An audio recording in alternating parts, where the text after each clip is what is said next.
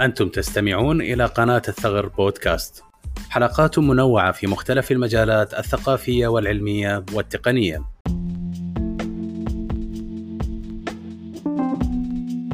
السلام عليكم ورحمة الله وبركاته وأهلا وسهلا بكم في حلقة جديدة من الثغر بودكاست. حلقة هذا اليوم عن مشاركة الأستاذ أحمد النحاس مدرس التربية الإسلامية ومؤذن الحرم المكي الشريف كمحكم في مسابقة مؤذن الأجيال.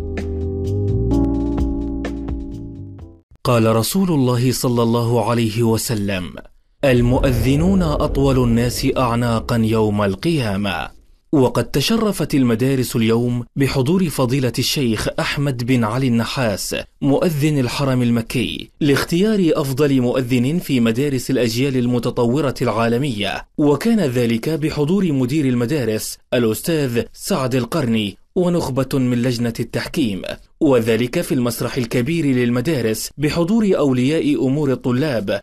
نرحب بشيخنا الفاضل فضيلة الشيخ أحمد النحاس مؤذن الحرم المكي الشريف. إن الأذان بصوت مجود وندي له تأثير كبير في نفوس المسلمين. وإن للمؤذن الأجر والثواب الكبيرين عند الله تعالى.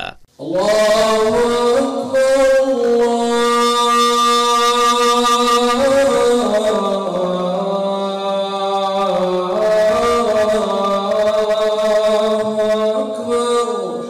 أشهد أن محمد رسول الله.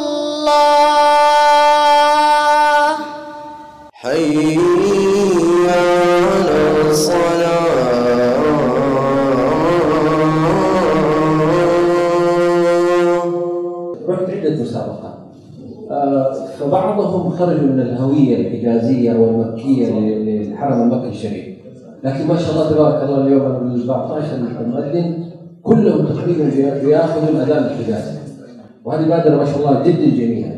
أي واحد في العالم يسمع مجرد أذان مكة أو المدينة هذه مكة مسجد مكة أو الحرم وهذا المسجد النبوي.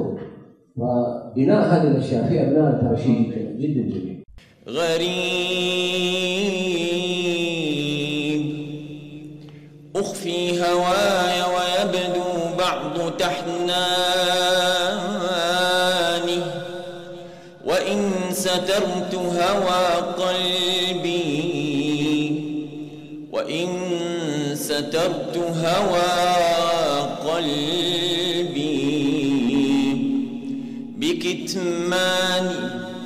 أكتم الوجد في الأعماق أدفنه تجملا بين أصحاب وإخواني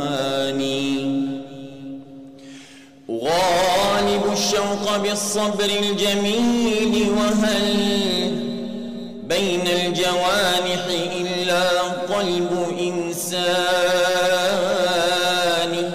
يضنيه فرقة أحباب يحرقه بكى الحبيب ودمع الوالد الحان